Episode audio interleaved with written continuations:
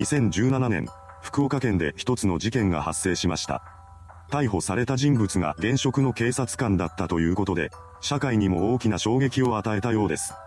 この動画ではその事件についてまとめていきます。後に容疑者として逮捕される男中田充がせんきゅうひゃくななじゅうはちねんに福岡県福岡市で生まれました。地元ですくすくと育っていった中田は中学卒業後に県立進学校への入学を決めています。そこでの彼はとても真面目な生徒だったそうです。同級生とも仲良くやっており、人間関係のトラブルなどもありませんでした。中田のことを教師たちも優等生と評価していたようです。そんな彼が変わってしまったのは大学進学後のことでした。福岡大学に進学した後の中田はパチスロにはまり、そのままギャンブル中毒になってしまいます。そして大学を卒業した後も就職せずにアルバイトとパチスロを行き来するような生活を送っていたようです。そんな息子の姿を見かねた両親が求人情報を集めてきます。そうして最終的に両親が中田に応募させた求人は福岡県警察の臨時採用職員でした。ここで中田が採用され、警察官になることが決まったのです。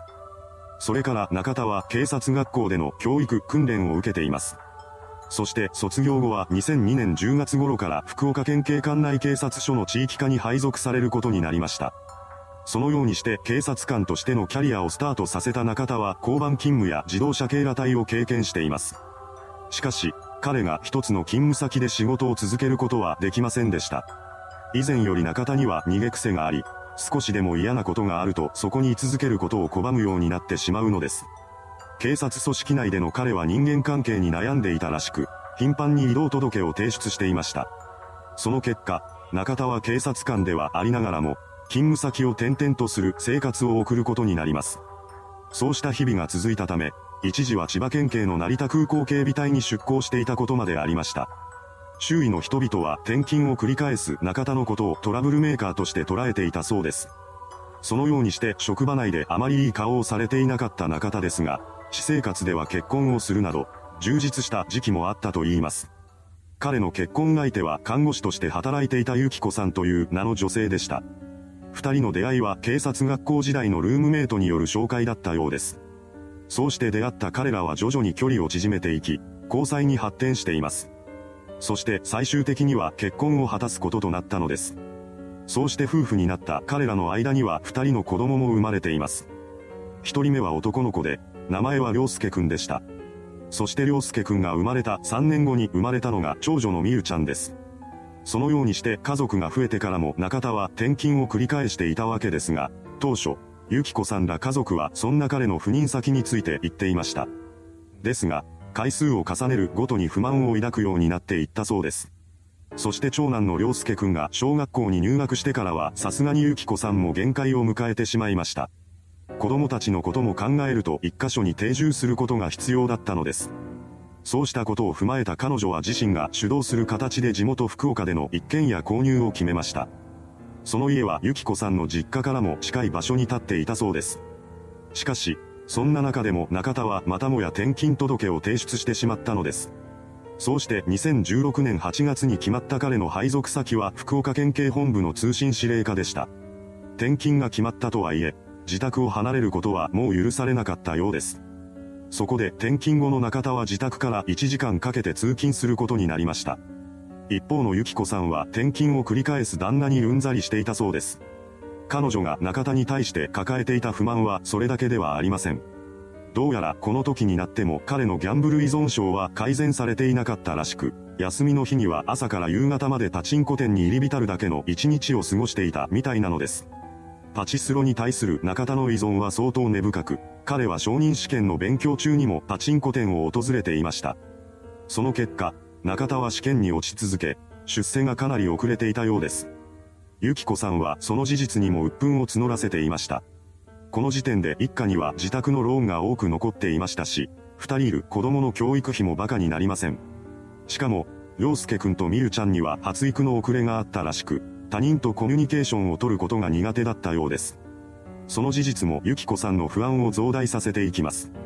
ですが、旦那である中田はそんな思いを裏切るかのようにパチスロ通いをしては昇任試験に落ちてくるのです。ゆきこさんはその度に中田に文句を言い、二人の間では喧嘩が絶えないようになってしまいます。彼女は中田に対して、父親としての自覚が足りないといった胸の話を再三にわたって口にしていました。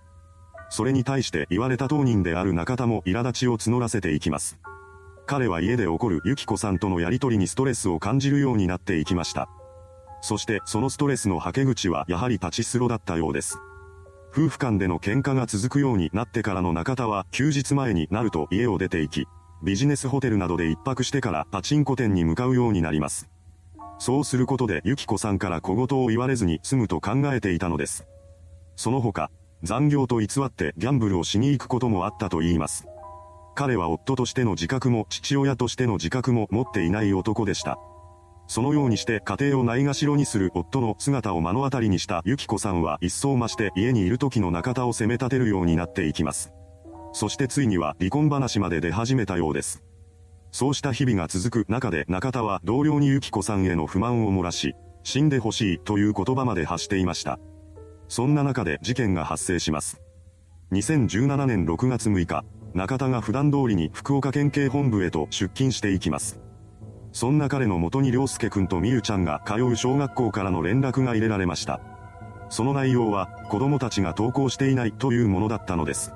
これを受けた中田は近所に住んでいたユキコさんの姉に自宅の様子を見てきてほしいという連絡を入れました。そこで姉は妹たちの様子を伺いに中田家へと向かいます。そうして彼女が宅内に入ると、そこにはユキコさん、涼介くん、みゆちゃんの遺体が転がっていたのです。その光景を目にした姉は動揺しながらもすぐに通報を入れています。その際、彼女は台所に練炭が置かれていることに気がついたようで、練炭自殺ではないかと話していました。当初は警察もその線で調べを進めていたそうです。しかし、司法解剖を行った結果、死因が一酸化炭素中毒ではなく、首を絞められたことによる窒息死であることが明らかになりました。この情報を受けた県警は本件が殺人事件であると断定して捜査に乗り出します。その中でユキコさんの爪に何者かの皮膚片が付着していることが発覚しました。おそらくは犯人に抵抗する形で相手の腕を掴んだ際にかきむしったものなのでしょう。警察はこの皮膚片の持ち主が犯人であるとして ディーエヌエー 検査に回しています。その結果は衝撃のものでした。なんと、皮膚片の ディーエヌエー 型と中田の ディーエヌエー 型が一致することが判明したのです。そして中田の腕にはひっかき傷がつけられていました。さらに、スマートフォンに残された記録などからユキコさんらの死亡推定時刻に中田が現場にいたことも明らかになります。これ以外にも中田への嫌疑を深める要素が次々と発見されました。遺体周辺にはライターオイルが巻かれていたのですが、そのオイルを踏みつける形でつけられた足跡が中田所有の靴の足跡と一致することが分かったのです。また、巻かれたライターオイルと同じもののオイル缶が彼が使っていた職場のロッカーから発見されました。こうした事実を受けた警察は中田が妻子を絞め殺した後、自殺に見せかけるための偽装工作をしていたと推測します。そして事件ふつかごのろくがつようかに現職の警察官である彼のことを緊急逮捕しました。しかし、中田は犯行を認めようとしません。彼は、事件当日、出勤するときに家族は布団で眠っていたなどと供述し、一切身に覚えがないと説明しました。ですが、この供述にもおかしな点があります。防犯カメラの映像などから事件当日に中田が家を出たのはろくじごじゅうさんぷんだということが分かっているのですが、さんにんが亡くなったのは遅くてもごぜんろくじさんじゅっぷん頃までの時間帯であると特定されているのです。念のため、警察は自宅周辺の防犯カメラに記録された映像を集めていき、中田が家を出た後に第三者が現場宅へと侵入していないかを調べています。その結果、やはり誰の出入りもなかったことが明らかになりました。第一発見者の姉が到着した時点では死亡推定時刻と大きく離れていますし、子供たちが学校に行っていないのも不自然です。そうなると、犯人であると紐付けられる人物は中田一人に限られます。そのようにして状況証拠は集められていくものの、直接証拠はなかなか見つかりません。それでも中田による犯行を主張できるだけの状況証拠が積み重ねられたため、そのまま起訴に踏み切ることになりました。福岡地裁で行われた裁判員裁判で検察側は集められた状況証拠から、被告が犯人であることは明らかとしています。これに対して弁護側は無罪を主張し、双方が真っ向から対立する形で公判が重ねられていきました。判決公判はにせんじゅうきゅうねんじゅうにがつじゅうさんにちに開かれています。そこで裁判長は、家族さんにんを殺害したという結果は重大。とりわけ子供たちを殺害したことに酌量の余地はなく、犯行態様が非常に悪質として中田に死刑判決を言い渡しました。これを不服とした弁護側は即日控訴するも、いちねんきゅうかげつごのにせんにじゅういちねんくがつじゅうごにちには福岡高裁で控訴が棄却されています。これに対して弁護側は最高裁に上告しました。いかがでしたでしょうか。妻子さんにんを殺害したとして警察官の夫が逮捕された事件。容疑者は無罪を訴え続けていますが、発見される状況証拠は冤罪の可能性を否定するものばかりです。果たして、最高裁で逆転無罪が言い渡されることはあるのでしょうか。それではご視聴ありがとうございました。